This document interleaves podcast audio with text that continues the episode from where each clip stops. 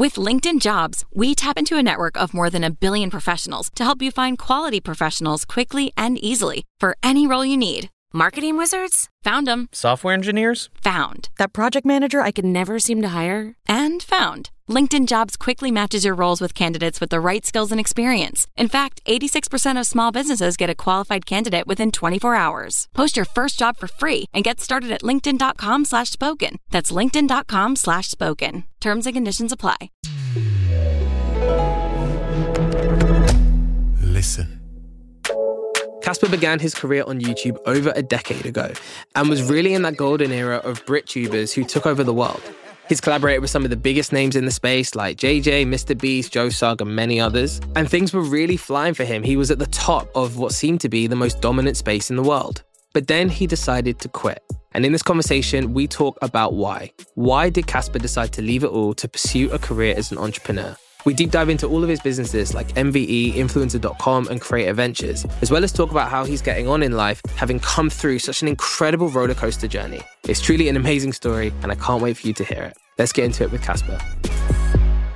It's about time. It's about time, my friend. I Yeah, it's like- been a long time. It's been a long time. When did we first? I, I, I almost was worried that uh, you invited me on and then you realized you didn't actually want me. Oh no, never, never. You've been top top of the list since we started this. Oh. But Caspar, I, I wanted to talk about a number of things with you. Obviously, we were just talking about it as well. Um, you've been doing amazing things for so long. It feels like a, a lifetime. You probably span now many dif- different generations in terms of audience, in terms of groups. You're, you're a wise old man of the, of the game. In my twenties, still. 20 just- still. just That's about. it. That's it. But I'd love to know from the beginning, like, where did it all begin for you Yeah. in terms of content, in terms of everything you're doing now? What was the starting point? So it, it started in a bath, and uh, As yeah, most things yeah, do, as right? most things Yeah. do. It wasn't. A, it wasn't. I'm not talking about my mom having uh, me in a bath. I'm talking about the fact that my first YouTube video I decided was uh, is bathing. Uh, more difficult to do than showering because it's hot being in a bath. Whereas when you're in a shower, it's a bit annoying, but it's not that hot when you get in. And that that's my idea. That was my idea of content. And everyone's thinking, what the what the fuck is he talking about? looking back on that time, obviously everybody's gone and done incredible things in different ways, right? Yeah. Some people have settled down, have families, other people have carried on content different ways, started businesses and so on. What is your reflection looking back on that that time period in your life now? I was I'm proud of myself actually. You know, I was so brave uh, and I did things that even today would would scare the living shit out of me. But because I was so young, I took risks. Obviously, very lucky to have an audience that supported those risks and wouldn't have been able to do anything without them. But like moving, you know, overseas at 18. We were hopefully trailblazers for the next generation in terms of like trying to tell TV, look at us, like we can we can do stuff. Working with brands for the first time, and I think uh, yeah, somehow I just maybe was surrounded by amazing people and they gave me the confidence. Yeah. But there's things I look back on, I'm like, I can't believe you did that. I can't believe Mm. you sat in a room, you know, making jokes with Kevin Hart or Seth Rogen. And, you know, today I hope I would still be able to do that. But there was definitely a time between then and now where I got very insecure and like, I was like, I don't even know who that person is.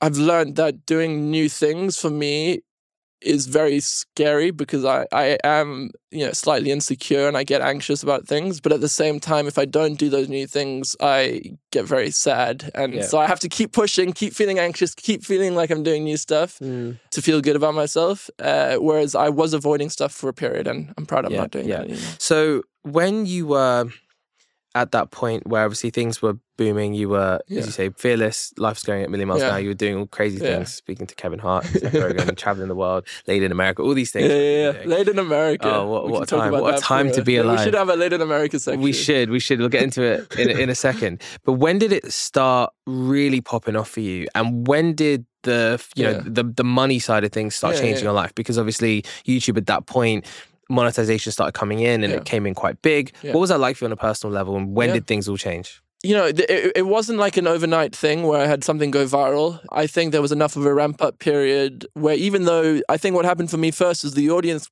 got really big. Um, not overnight again, as I said, I had like two, or th- I had two years with a thousand subscribers or less. Uh, and then it went to kind of like a hundred thousand in like the next few months, and then eventually, you know, a million within a year, and then all of a sudden five million and so on. But then it took a while for the brands to follow. So you know, we knew how we had this very special thing, um, but it wasn't really, you know, the money wasn't kind of the the defining factor of the success. And also, even when I'd you know go out in the real world, at the time, most of my audience was probably like at school. They were like 12, 13, 14, 15 years old. And so you you know, you go to a nightclub and so on and you Yeah. talk to someone and they would have no idea who you were Yeah. and, and they'd even ask you what you did and I'd you know, back then I'd be embarrassed to say YouTuber. I would Mm. kind of say, "Oh, I, you know, Make I'm in the yeah, I'm in the advertising industry, or I make, you know, I'm a I'm a producer, whatever I could come up with." Um, and so we kind of had this, even though we had this success, it was almost like fake. It was like our own secret success Yeah. which I think kept me very kind of motivated to try and do more. And you know, my goal with a lot of the businesses I've built is to help creators become part of the mainstream. But the money did eventually come, and you know, my family we've always survived quite well. I'm not saying we had absolutely nothing, but money was always a big worry. Mm. Uh, and so I've always, ever since you know, money's come into my life, I've never gone, oh, I'm going to buy this, this, and this. I basically try to, you know, use the money to create more Yeah. um, and hopefully one day hand that over to my family and also make a difference, especially in South Africa where I'm from. So, um, yeah, really, I think about money as a tool to create more money, which hopefully I'm going to make some good decisions with Yeah. that will help other people. Yeah, yeah. And so then, when did it peak for you? Like, what was the highest? And maybe it was Laid in America. Yeah. If it was- what was the what was the peak of it of everything? I'm trying to think. I, I, I don't. uh, Firstly, one thing you'll you'll learn about me is my memory is shocking.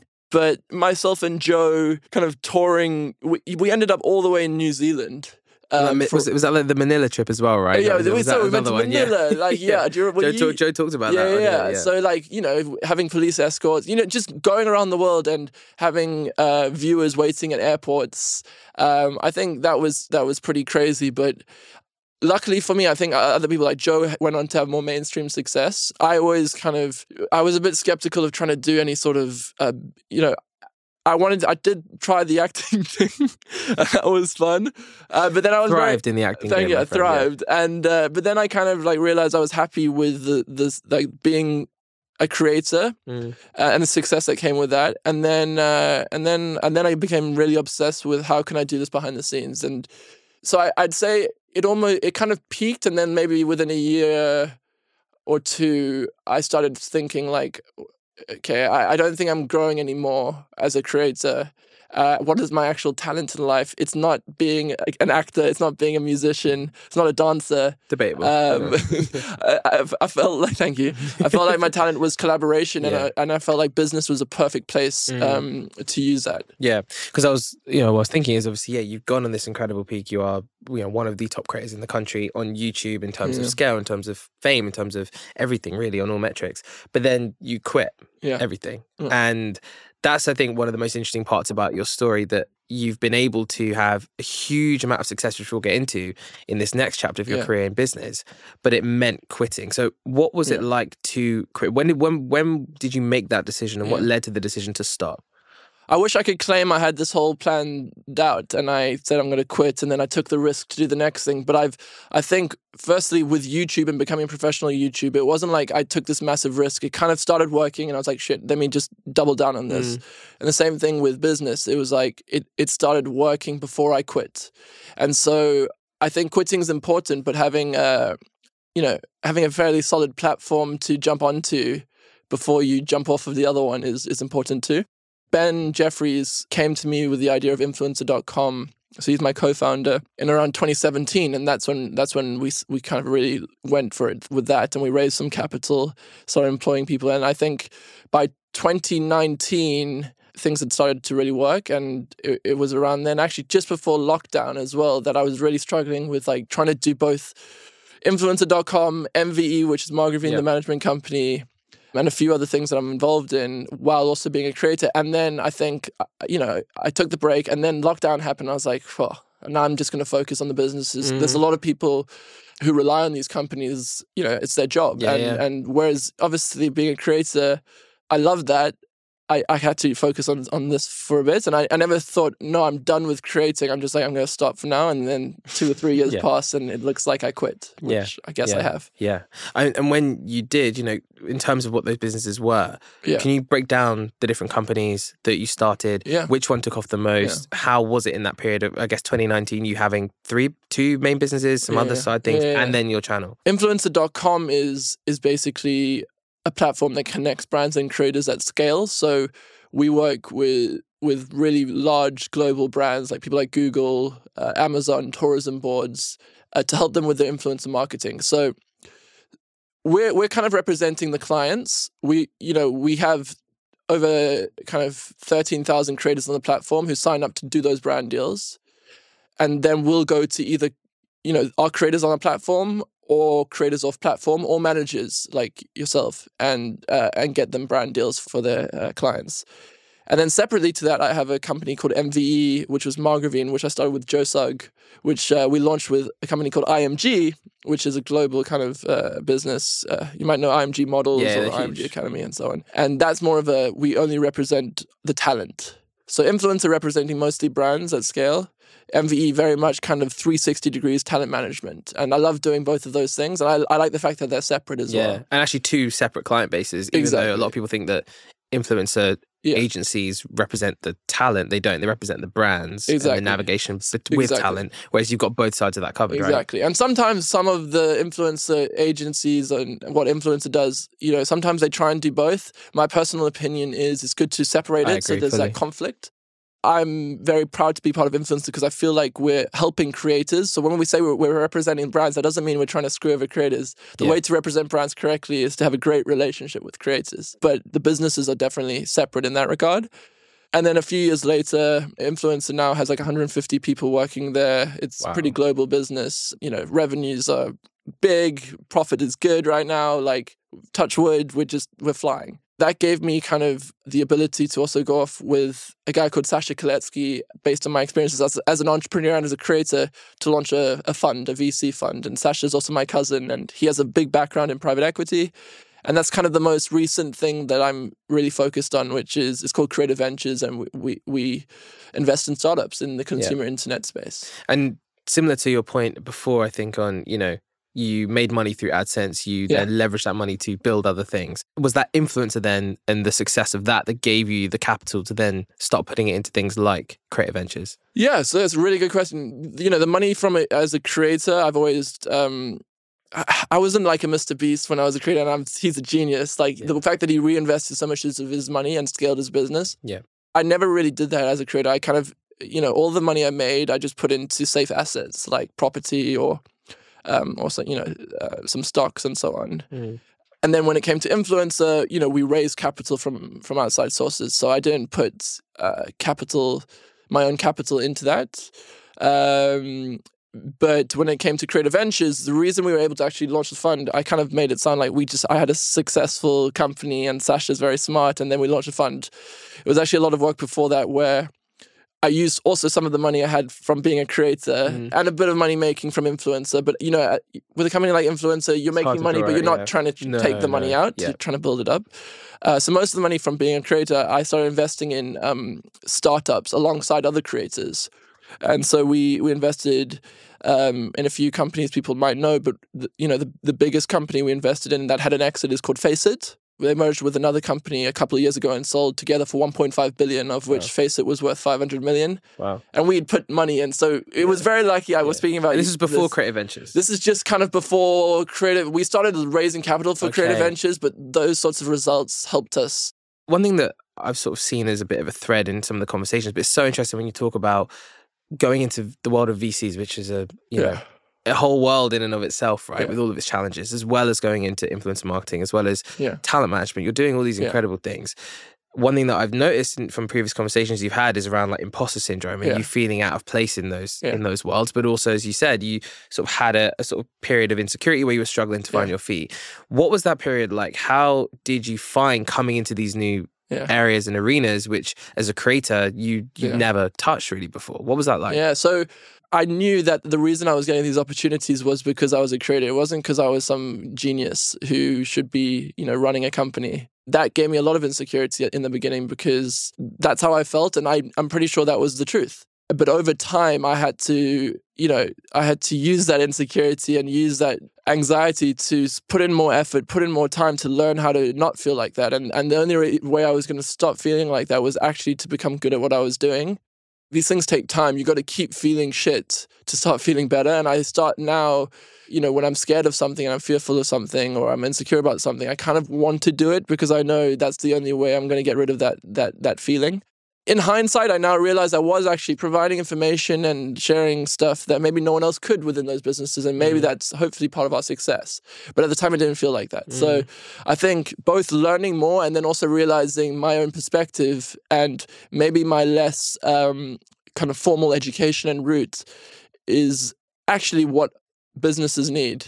And having that formal, you know, going through the ranks in the same way as everyone yeah. else is great and it's good to have. And I've also hopefully surrounded myself with people like that. Mm. But you want a bit of both. You want someone who's going to, as I said in the very beginning of this conversation, take maybe risks and do things that you probably wouldn't do if you knew everything. Yeah. Uh, and then you also want the other person on the other side saying, no, no, no, be careful with this one. This is a bit much. Yeah. So it's with with influencer, the example is quite good. It's like Ben, my co-founder, is a CEO. He is a visionary as well. I'm not going to say he's not, uh, but he's very much like you know, day to day, making sure mm. now is working. And then I'm trying to think about the crazy ideas, and 10 of them will be shit, but then the one that works could be amazing. Yeah. So, from your experience with navigating imposter syndrome and trying to find your place in business coming yeah. out of this world of content and creativity, what would be your advice to people who might be struggling with that same thing? Obviously, there are other, there are many creators now who are probably looking, you manage yeah. a ton, right? Yeah. Who are probably looking at the space as I would be if I was a creator and worrying a little bit about the prospects in terms of channel revenue the need now to diversify with yeah. your own businesses, but also with working maybe for other companies yeah, too, yeah, right? So there's going to be a lot more a lot more creators now moving into business. A lot more people, I think, are getting more into entrepreneurship. It's more popular than ever before. Yeah. What would be your advice to those people who are transitioning fields to kind of yeah. navigate some of that? Yeah. Be on time is a really, I, I think you're gonna be like, why? I think like people view you as, as, a reputation as a creator by your audience, and that's one thing. Mm. But I think a lot of creators, um, you know, they're brilliant uh, creatives and they're very entrepreneurial, but you also have to make sure when you go into this part of the world and you go into the other side that you're super timely, you're super kind, you're super organized. You're trying your best to make sure that I'm not saying become like everyone else, but learn the language, spend the time meeting as many people as possible. And I, I think again, some creators, like maybe because of the fame, and maybe because of the early success, they can become kind of closed off to meeting people because you know it's just i think that's what happens with celebrities mm. sometimes mm. and i think when you're doing a business you got to be open to meeting as many people as possible not only yeah. the people who you think are going to help you right now but also the people you could potentially help who maybe will help you one day in the future mm. and so I take so many meetings, and I mean, uh, you know, they don't all have to be in person. You can just do kind of a 30 minute Zoom call. And I've also been so surprised with some of the amazing people I've met who I was like, why the hell are they meeting me? And I'm realizing actually they're doing the same strategy I'm 100%. They're just meeting as many people as possible and it doesn't all work out. But yeah. you, you firstly, you're being nice to people. So one day they'll look, you know, they'll be nice to you.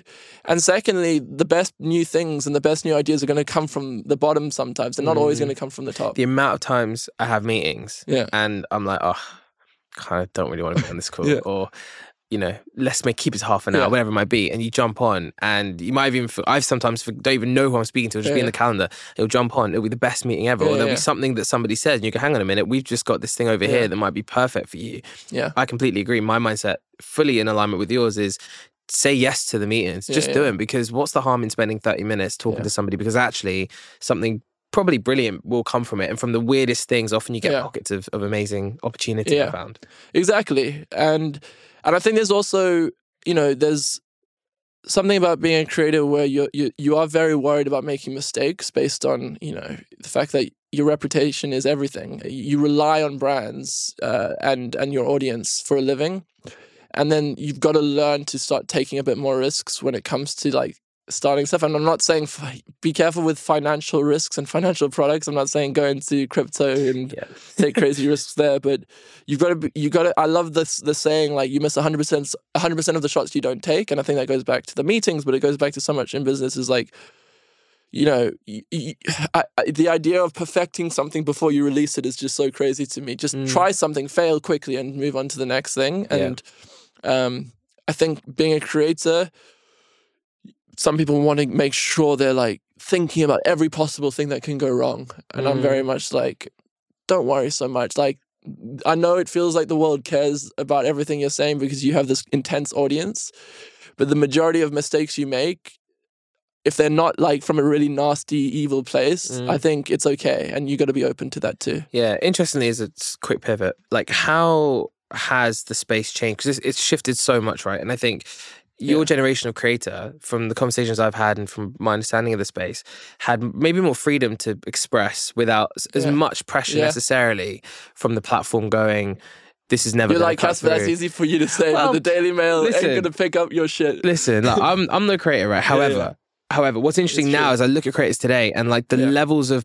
of you can never do a bathtub video. Not that that's Yeah, the song, yeah, you can yeah, never do yeah, that kind of video today and get anywhere, even if you had a million subs. So, how what's your view on the way that maybe. YouTube has shifted and how modern creators can combat Yeah, perfectionism? Because I see it in so many creators, perfectionism, where it's like they struggle to put a video out because the algorithm pressure it sucks. and the pressure of retention, all these things is so high. Yeah, hundred percent, and and I al- al- al- almost worry that some content is becoming so for me boring because it's trying to perfect the algorithm.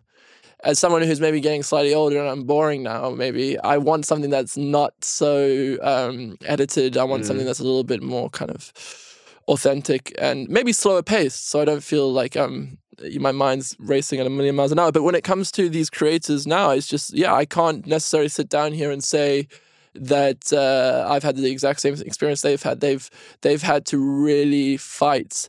Um, whereas I think when we started, there was this you know there was this moment where if you knew the right people and you were you know making content consistently um, you could be part of that wave and you Mm. could have all a lot of people just came up together and then Yeah. a lot of people who you're like what is their thing? Oh no they're just part of this this Mm, this wave. moment, and yeah. and i maybe i was part of that. And so yeah i mean i'm just amazed by by some of the the levels in which these creators when i speak to them uh you know some of the science that goes into it now. Um and and yeah i love i love learning as much as i can. I love you know advising my talent. But at the end of the day like if you want to make it today it's it's not it's it's not how it was when i did it Mm. it's it's, it's seriously like you're competing with the best in the world. it's like becoming a professional footballer i feel like it's it's the most sought Yeah, after yeah. career Yeah. more people want to be like creators than astronauts Yeah. and so yeah, you're gonna have some authentic breakthroughs who win the lottery, but the, the, the kind of the other group who are gonna make it are just gonna be the hardest, most scientific kind of Mm. creators there are. So Yeah, I think it's so like it's so hard now, Yeah. almost to a point where, as you're saying, because you've lost that ability to maybe express in the way you you Yeah. used to express. What i- what even is the space anymore? Like, are you just satisfying the algorithm? How many true creative creators can exist and thrive in this space? In a way, not not many, handful perhaps. yeah, But I do worry about how the space evolves and moves Yeah. because I think the platforms dictating creativity so heavily leads to ultimately like a sterile creative Exactly. environment where everyone is just trying to make it work because they've almost placed their bet on this industry to make money Yeah. and if they've been successful made any money they need to keep that up the only way you can keep that up is by satisfying the the ruling algorithm which seems to dominate all so you know? yeah, probably why I kind of said peace. But um, look, we can talk about like what's getting loads of views and what's like the big kind of mainstream stuff. But I do also think we have to caveat with the you know the platforms also have their different categories and they know what you want. Yeah, I mean because there's so much content. There's Yeah. room on a platform, maybe like TikTok, especially. There's room for more to get visibility, right? Yeah, I think. YouTube maybe a little bit, maybe a little bit harder. Yeah, it's strange. I think that yeah. I think I definitely feel like TikTok knows what I want more than Yeah. YouTube. I feel like I spend more time looking for what I want on YouTube, whereas on TikTok, it, Yeah, the yeah, first thing I see is Yeah. there. hundred percent, and likelihood because the reach is so much higher because there's you know it has a greater level of- of discoverability. You can find it more. The numbers, even on stuff which might seem really niche, is actually Yeah, yeah, yeah, Massive. exactly. Um, so so going back to this sort of principle of quitting or saying no Yeah. to things, which I sort of bucket together. Yeah. Have there been any other times? Obviously, a big point is, as you just said, right? Maybe why you dipped was partly because of this slightly, uh, how would I describe it? This this over algorithmic focus on platforms that make it quite hard for creators to survive unless you're chasing the week on week treadmill and everything else. That was one moment. Have there been any other moments in your career since then where you've said no to big things or you've quote unquote Yeah. quit that have defined your next stage or your next step? Yeah, I'm very much. I'll try something quickly, and um, if it if it if it fails, uh, yeah, I'll I'll kind of like push it under the rug. But of you know of the big things I've done since then, I've I'm sticking at them still. And I think I, have been, you know, th- obviously there's some investments that haven't um, go- gone perfectly, Yeah. but when you're investing in 20 companies, you That's know what that's going to yeah. happen. So yeah, luckily, touch wood right now, that there's nothing I've kind of um, recently quit. There's been projects we've done within companies and things we've tried, but there's nothing big that comes to mind. And and I think that's because all the big things have only become big because we've done we've done a lot of A/B testing and and then Yeah. we've doubled down on those. So But that mindset that you're talking about there is Yeah, quitting on it's a quitting on the micro right? scale, And I think to your point, I think you say it quite confidently because it's just part of your world. But it's Yeah. quite difficult to do that. The point Yeah. of try, as you said it. You know, try something, do it quickly. If it fails, move Yeah. on. You're constantly, Yeah, in a way, yeah. quitting Yeah. things that don't work. Why is that so important to have that mindset? Yeah. Because again, like I, I completely agree, and it's something that we try and em- employ with Yeah. everything we do, with with the Sidemen, everything we do with Arcade. Everything is Yeah. about try it, get something out, see Yeah. how it goes, and then shift and pivot. Yeah, and yeah, if a strategy like for us recently with with Ghost Kitchens, with Yeah, sides, that didn't work. yeah, yeah, Ghost Kitchens were not at the level we wanted, so we had to quit. We've shut them all. We've now entering into brick and mortar at scale.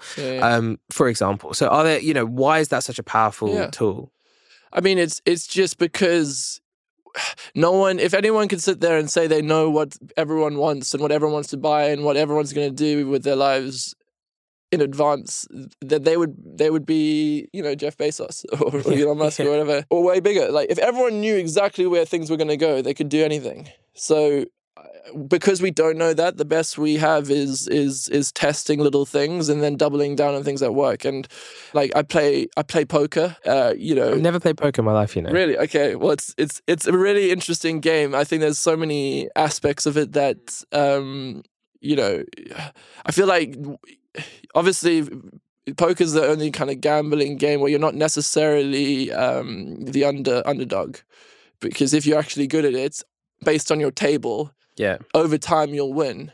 Yeah, you you, you got to play some hands and lose some money along the way, but if you keep keep up and you have a good yeah. strategy, Mm. you should eventually win. And so I think you know, sometimes with poker, you have the best hand in the world, and the, so that could be in business. You have the best idea in the world, and you, and then the the flop comes out, which is like the next three cards, uh, and that might be the market, and it's completely awful. And you might have the best hand, but you know someone else is going to win the hand, so you actually have to fold, and you have to be able to do that. And then sometimes you might have a really kind of mediocre idea or mediocre id- hand, and the flop and the market's perfect.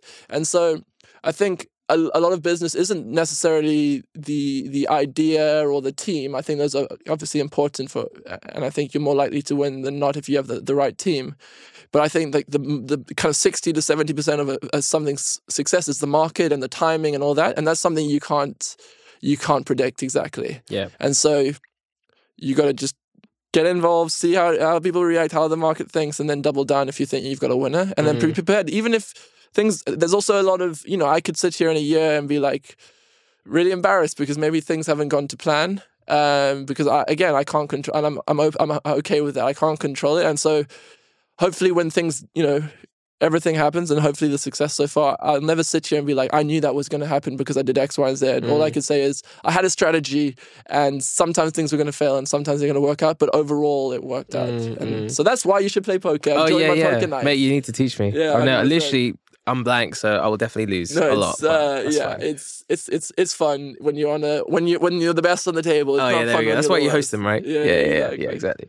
Um, so going back to setting up these companies, then, um, obviously, let's talk about MVE, Margravine, as a good case study and example. You know, you're dealing with creators. You know, waves of, of talent. Managing talent is hard Yeah. at scale with Yeah. big rosters, and not that you have a huge. You've, you've Yeah. always kept it, I think. Yeah. You know, carefully managed. Yeah.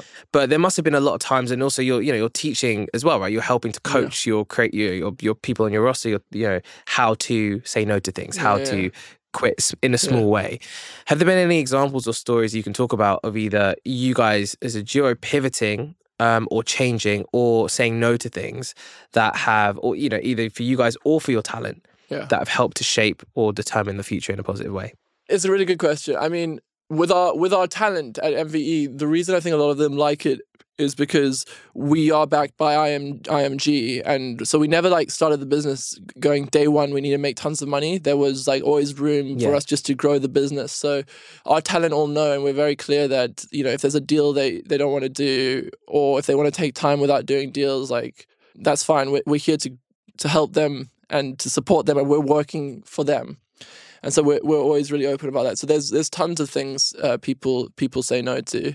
It's actually quite interesting. Uh, this this maybe doesn't answer your question correctly, but it's an interesting thing that maybe ever, I don't know if anyone remembers the um, the the company Vessel. It was a big startup. It was trying to rival YouTube. Mm. It was basically gonna you were gonna window your videos uh, on Vessel.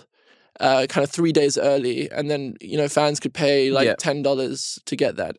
And I know that doesn't sound crazy now, but back then, like people were like, kind of.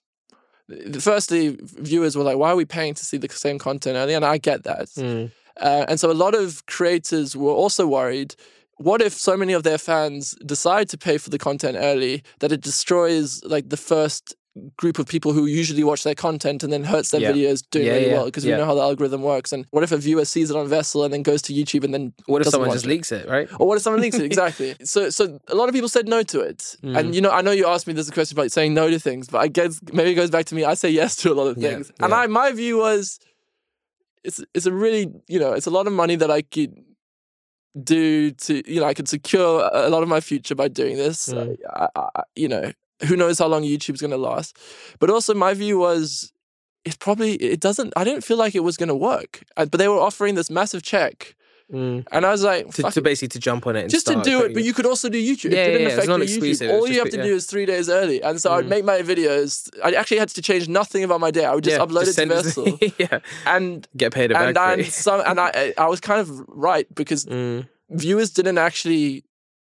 You know, they there was they didn't care. They're like, cool, it's on there. We're not going to pay for it. Cool, I'm going to watch it normally. They Yeah. just waited. Kind of a year later, it all stopped, and I was like, fuck. I'm Yeah. luckily I said yes to Yeah, that yeah, yeah. because it was it was you know no one got hurt in the Yeah, process yeah. uh, and you know I was able to secure secure my future and feel a lot more confident to take other risks. Something maybe I should have said no to. Uh, there was this uh, thing called Hello World. I don't know if you've ever heard about Hello Vaguely, World. I So- vaguely heard of it. Yeah, so, go on. so that was uh, it was you know it was an idea whereby we wanted to create our own kind of like VidCon or Summer in the City, Yeah, yeah. um, and you know. Uh, um, again, my memory is always not the best, so just bear with me. No, no, but they basically came up with this they really did want to make something special. Hon- honestly i know it's easy for me to say it just wasn't it didn't go to plan right? Yeah. and i remember there was a lot of like backlash like creators trying to like exploit their viewers to make a quick buck and stuff. Mm. and honestly we wanted to create a business we wanted to create something cool we also wanted to make money we wanted everyone to have a good experience. But that was a failure and and i remember at the time feeling like really you know bad. I now know that firstly that team obviously wasn't right for it uh, but also the level of detail I went into it, I, I needed to put more detail. I needed to be more across things in future, and I learned Yeah. from that. And so then I can bring that to the next thing. Yeah, yeah. And other things now, interestingly, you know, with all of the experience you've got, I mean, you've got huge amounts of experience in terms of companies winning, losing, what works, what doesn't work. You know, you having your own businesses, successes, failures, challenges within them. Are there are there ever things that you look back at your old sort of era, if you will, before your entrepreneurship Yeah. period, and you say, right, if I'd done things this way or this way, it would it, things would have been very different, or I would have maybe approached my team slightly differently, Yeah. my scaling slightly differently, Yeah. etc. I think I would have made more videos. Actually, I think I was. Um, I only made one video a week, and it was crazy. Like the videos were getting 10 million views. uh, and I would just then spend the next three days. Like I was like 19, 20. I'd be like, mm, yeah, just chilling a little bit. I wasn't like super. Mm. I was one of those creators who wasn't like the scientific creator who would make it today. I was like one people just for some reason again partly a big part of it was the network and so on I was a part of but people were just interested in the videos and we had like a really authentic fun Yeah. thing going and I think people liked the fact that we weren't like this machine we were real people just Mm. uploading videos once a week living in our house having a party yeah. and so on. But I think I was so scared of um, not getting like five, 10 million views or whatever it was at the time. And I always wanted to get to that next thing that I would make sure that I didn't upload often. And I think in hindsight, that wouldn't really matter. Um, and I could have again maybe learned more, taken more risks, and not put so much pressure on every single video. Yeah. One thing I wanted to touch on now is, you know, throughout your whole career, and I think this is also your point around how how creators can add value in in the world of business, is that your mindset around collaboration is actually quite unique. And I think in business, especially, there are some people who are great collaborators. Probably the people who really do well are, but a lot of people also aren't as collaborative. They're slightly more guarded. But your view has always been collaboration, collaboration, mm. collaboration. Actually, you took that into your businesses through working with Ben, through working with Joe, and through working with your cousin, right? So, what would you say is the power of collaboration in business? Yeah. Why is it so important? How has it allowed you to do all the different things Yeah. you've done? Because without Yeah. you collaborating, you'd never really have done any of these things, right? So the oh yeah, 100. The power of collaboration is you can you know one plus one equals five or three or whatever it is because you can do more together. And so yeah, firstly, I wouldn't be able to do multiple things unless the you know unless we had hyper focus within the businesses. And I'm not necessarily that's not my role is to be hyper focused. It's to actually be out there learning about new things, bringing new ideas, and meeting new people. And so it's good that I'm across multiple things. It actually helps, I feel like, all the businesses more than if I was just solely sitting there every day Yeah. doing my one to ones and managing people. It's allowed me uh, personally to um, be open to giving people the space to do their jobs really well rather than trying to do everything perfectly myself.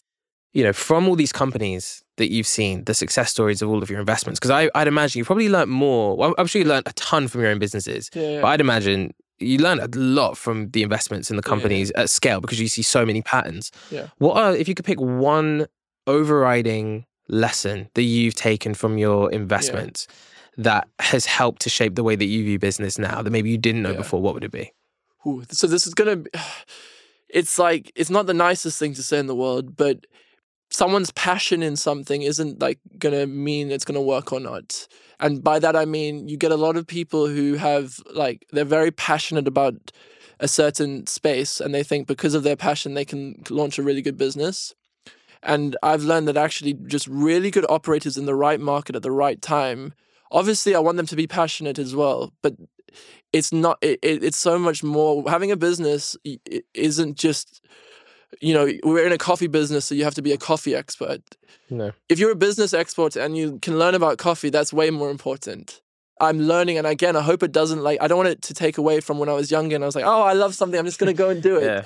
But you're, But a- I'm you're a grown man now. you You know, I'm starting you to see the world. I'm, yeah, I'm starting to realize there's so much more to it than what you love and like your Yeah. your heart. And I want the heart there too, but I, I I think ultimately what I'm saying here is be careful not just to blindly follow something because you like it yourself 100%. and because you think the product is like really tasty. Mm. There's so much more to it. And yes, if you have a passion in life, uh, do that. And I love, I have certain passions, but if you want to make money and make sure you can support your the people you're hiring and like pay back your investors, uh, you also got to have a hell of a of a business plan and, Mm. and the ability to execute on that pla- Yeah. that passion. So the passion, the heart has to be in the process, not Yeah. so much the idea. Exactly, because again, like I think even being a YouTuber, like people have this idea of what being a YouTuber is, and they're like, I love that. But Mm. actually, being a YouTuber might be spending a ton of time editing or a ton of time It's producing. the process, yeah. Or a ton of time yeah. making your and so uh, do you That's like right, so yeah, do you actually like that process and Yeah. so yeah you hit the nail on the Mm. head there and some of the best businesses uh, you know we've invested in yeah they have an incredible um, they're having an incredible impact on the world and and, their and their fans love them but the people behind the businesses are just really passionate about the process Yeah. itself How do we build from here to here? How do we make this work? Exactly. Not necessarily make my idea become the most popular Yeah. idea in, in, on the planet. exactly Yeah, and also I think it's a healthy emotional detachment from the idea so that you can also pivot because I've seen it a lot, right? Where people will get, as you say, stuck in an idea, it's the best thing in the world, and then any criticism towards that idea, any sort of pivoting Yeah. away, which you might need to to make them make it work in the market, almost becomes like a personal attack on, Exactly. on the person when it has to have that Exactly. And I, and I think maybe the reason people think if I'm passionate about something and I love it and it's going to work is because we tend to read the success stories. Mm. And some of those success stories might be people rewriting the history of what they actually, maybe they say they always loved something, but actually Yeah. they just wanted to start a business. Was Jeff Bezos? Maybe he was right. I haven't read all the books about Jeff Yeah. Bezos and early Amazon. Was he overly passionate when he was sat in the garage Yeah. about necessarily Amazon. Maybe he was, maybe he's the Yeah. exception. But actually, I'd imagine it was the fact that he could see the building of Amazon and the process of making that happen as the thing that motivated him, not necessarily. Amazon in and of itself, and then obviously you come out and you go, "Yeah, I had this big vision." Maybe you did, Yeah, but yeah. more realistically, I'd imagine Yeah. it's like, no, we want to get from here to here to here to here to here. That's the bit that gets you fired up. What would be your one piece of advice to a creator? It could be somebody who you guys manage or somebody you meet on the street. If somebody says to you, I'm trying to build, not even just a creative, I'm trying to build a business in Yeah. 2023 and I want to make money online, I want to express myself creatively, what would be your one bit of advice to Yeah. them? just literally start now like make as many mistakes as you can and um, don't yeah don't try and overthink it uh, you know especially with the world we live in now with with content and, and things like tiktok like you don't have to perfect it for it to be good people just sometimes something you have no idea can be the biggest hit so just try loads of things see what happens and then is you know learn from those both those mistakes and what's starting to gain traction and then just double down on that Yeah, yeah. And who is your favorite creator right now? Oh wow. That's a really that's a great question. So right now it's actually a group of creators and I don't necessarily love them in, as individuals, but I Mhm. love the content they create. Uh, it's called the All In Podcast. I'm not sure if you've come across it, but it's it's uh it's it's um it's just this group of fairly strange guys um, who have fairly controversial views, but they don't always agree with each other. And I just love the arguments they have between each other. And I also love the fact that they're constantly talking about like the biggest news in the world. And I just, I don't, again, I don't always agree with their, their takes. But I, I feel like I always learn something from their podcast, but I also laugh a lot at Yeah, them yeah, yeah. fighting. So Oh, it yeah, yeah, yeah. Yeah, I'm on it now. Yeah. These guys. Yeah. Yeah. Yeah, I see. It's the thing. It's always yeah. They're the guys. I always see them on TikTok, right? And it's like Yeah. billionaire tells. Yeah, they always they always cap it with like billionaire tells secret to X, or it's in every single video. Because obviously, uh, but I don't know. If, I don't know if that actually works. Because some of the videos where they do that, you think, oh, this should pop, but actually the views are kind of low. I don't know if they think, oh, well, we're billionaires, so we've just we've got it 100. percent I think that might be other people recreating their content. They don't really talk about Maybe yeah, that, maybe that so much. It might also be other people. They, Yeah. They're usually talking like I mean, it will be you know this week they'll talk about why Elon Musk changed uh, Twitter to X. Yeah, yeah. And th- they happen to know him. Yeah, And yeah, so yeah, yeah, getting, yeah. like, yeah I was at dinner with. It's the way they're like. I was at dinner with Elon last night. Yeah, yeah, it's like, guys. Yeah, no, they're Um, great. But yeah, it's just I like I I I'm finding more and more. What I like to hear in conversations is, is conflict rather than everyone Yeah, just yeah. agreeing and, and so on. And so I love that. Yeah, love it. Well, Caspar, thank you. So we could honestly talk Oh, all day. well, thank I you. like I- this- has gone by like it felt like ten minutes. I know, so- I know. Well, thank you so much, mate. And um, yeah, keep smashing it Cheers. Thank you.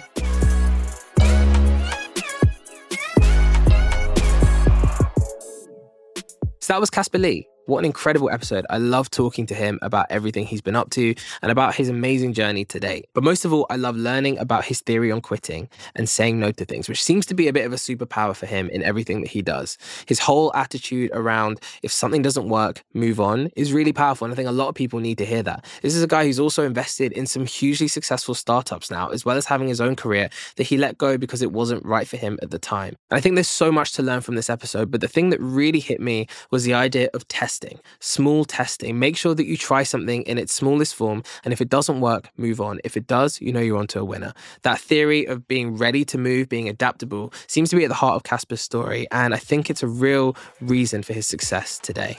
So thank you so much as ever for listening to this episode of Unboxed. Make sure to subscribe and check it out wherever you get your podcast. Unboxed with Jordan Schwarzenberger is a Listen original in partnership with Arcade Media. The senior producer is Lucy Hunt, and the senior digital producer is Alice Tilley. Unbox is recorded at PRL Studios in West London with the support of Michael Kalazinski.